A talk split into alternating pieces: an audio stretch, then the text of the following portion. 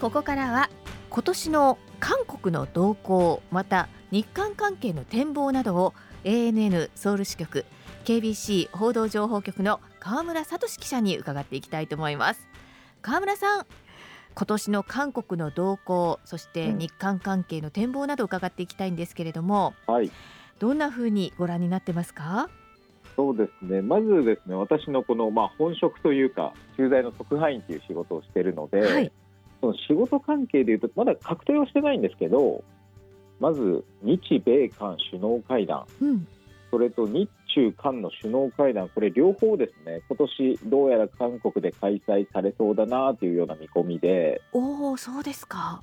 そうなんですよ、まあ、日本と韓国の首脳会談はもう何回もやってるんで、そんなにこう大きな話題にはならないかなとも思うんですけど、まあ、そこにアメリカと中国っていうこの2大国をですね、それぞれ迎えるっていうところで、うん、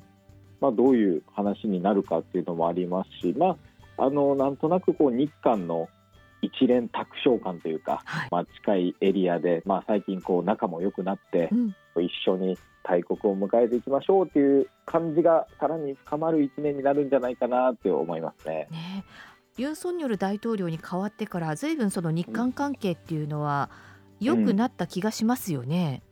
うん、いやそうなんですよ、まあ、それ本当に一重にこの日本との関係改善へのですねユン大統領のものすごいこの意欲というか、はい、まあ、エンジンというのがこう背景にあるんですけどそこもちょっとですね不安要素も若干あって、ええ、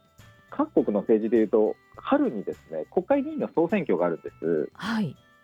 で、まあ、今もですね実は韓国って与党議員より野党議員がまあ多いっていうねじれ状態になってるんですけど、え、まあ、ここの選挙結果次第ではまあさらに野党議員が増えちゃってユン大統領としてはちょっとやりづらい状況になっちゃう可能性も今のところありますね。はあ、ここで与党議員がね増えるとユン大統領も政治がやりやすくなるんでしょうけどね。うん、そうなんです野党議員がさらに増えちゃうとちょっと日韓関係の改善もなかなかちょっとブレーキがかかっちゃう可能性もあるかなというふうに見てますね。うん、河村記者がご覧になってて、うん、どうですか？そのどっちが今優勢とかっていうのはあるんですか？そうですね、まあ、難しいんですけれども、まあ、ちょっとですね与党側、厳しいかなっていうような見方がどっちかというと多いですね。そうなんですね、うん、あとはまあどれだけのダメージで抑えられるかみたいな、うん、あのなんとなくの世論の感じですね。ね確かあの去年の年末ですが徴用工問題でもちょっとこう、うん、日本にとっては意にそぐわない結果が出たりもしましたよね。はい、こういうのもやっぱりその韓国の政治がこう盤石じゃないと、うん、なかなか難しいですよね。そうですね、まあ、そういう難しい特に徴用工問題とか本当に難しい問題ですけど、うん、まあ、今のところはですね、はい、去年韓国政府がしっかり解決の道筋っていうのを作っていたのでまあ、そこまで大きなダメージにはこれはならないかなというような現状であるんですけどちょっと本当に一歩先はどうなるか分かんないですね。じゃあ春の総選挙はちょっと注目ですね。うん、いやそうですね。本当に大きな影響になるかなと思います。でまあ、そういう仕事ちょっと大変だなっていうようなこともありつつ、はい、楽しみなネタも結構あるんです今年。おそうですか。そうです。まず3月にですね、はい、これすごく楽しみなんですけど、大谷選手がソウルに来ます、うん、あそうなんですよね。ドジャースの開幕戦ってソウルなんですよね。そうなんです、今年メジャーリーグの公式戦としては韓国で行うのは初めてっていうことなんですけどドジャース対パドレス。でそっか。相手のパドレスあの日本でいうとダルビッシュ投手もいますし韓国の有名な選手もそこにいるんですよね。ええ、なのでちょっと日韓ともに盛り上がってまあ多分日本からもいっぱい来るんじゃないかなと思ってますけど。そりゃそうですよね。ドジャースの開幕戦、うん、大谷選手のあのブルーのユニフォーム見たいっていう人多いでしょうしね。うん、いやそうですよ、まあ、ただちょっと会場がですね、はい、今まだ確定はしてないんですけど、この会場が一番有力なんじゃないかっていうところドーム球場があるんですけれども、はいここ結構打席が少ないんですよ。1万6000ぐらいしかなくて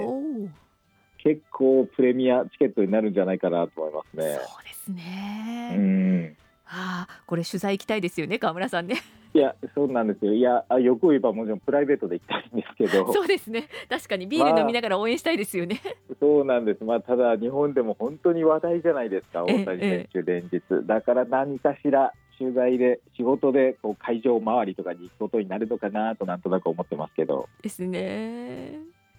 そねの他にも何かありますか？観光ネタで一個大きいのがあって、インチョン空港の近くにあのいわゆる複合リゾート施設って呼ばれるようなリゾート施設がまた新しくオープンするんです。あ、そうなんですか。あのそうなんです。パラダイスホテルとかは、うん、ある意味その複合リゾート施設ですよね。はいはい。インチョン空港のすぐ近くにあって、うんなんかカジノがあったりプールがあったり、うなんかすごく充実してるって聞いたことがあるんですけれども、いや、そうなんです。まさに同じような、うんあのライバル施設が一個登場します。これ名前インスパイアリゾートっていう名前なんですけど、はい。まあ実は去年のですね11月の末に一応オープンはしてるんですよ。うんうん。でただまだそのホテルとか一部の施設だけのオープンで今年の前半にバババッとこうショッピングモールができたりとか、うんカジノができたりとか、もう完全体としてこう登場しますっていうような感じなんですね。じゃあなんかインチョン空港の近くで一泊もありですね。これはね。全然ありですよ。こういろいろ K-POP のライブをやるためのコンサート会場みたいなのもできるみたいなんで、確かねもうできてるはずですよそうでねす。よね。うん去年もオープンして、はい。なのでちょっとそのあたりも一緒に合わせて、本当丸一日二日は十分楽しめるような感じになるんじゃないかなと思いますね。ああ、それは楽しみですね。うん、そうです。で、あともう一個、6月ですね。はいついにあの兵役に行ってた BTS のジンさんが帰ってきますんで、そうか。そうです。もう本当どんな感じで帰ってくるのか、うんまあ来年の変化とかもあるでしょうし、はい。まあちょっとその辺もすごく楽しみですよね。そうですね。2025年だから完全体になるのは来年ということになるんですが、うんそれまでの間6月以降は、まあ、ジンさんの姿が見られるっていうことで、わあ元気な姿を明るい姿を見たいですね。いや本当ですね。すごくこう変わった姿を見せてくれるんじゃないかなと思います。そうですね。またうんひときわこう頼もしいナムジャになって書いてあるうん来られるんでしょうねそうですよ。やっぱりこう軍隊に行くと一回り大きくなってみたいなことうん韓国でよく言いますからね。はい。なるほど。うんえ川村さんご自身が今年楽しみにしていることって個人的なものでもいいんですけど何かありますか？そうですね、まあ、本当にあの個人的なことで申し訳ないんですけど、春にですね実は私、第一子が誕生する予定でして、なんとパパになるんですね？そうなんです。あおめでとうございます。あいやありがとうございます。もうすぐじゃないですか？そうなんです、春なんで、まあ、韓国の子育て事情みたいなのを今、すごいリサーチしてます。わあ、じゃあまたそのリポートとかもぜひうん今年よろしくお願いします。ぜひぜひ、あの皆さんがよく行く南デムンシジャンってミョンドンの近くの市場に、はい。子供服通りっていうのがあるんですよ。え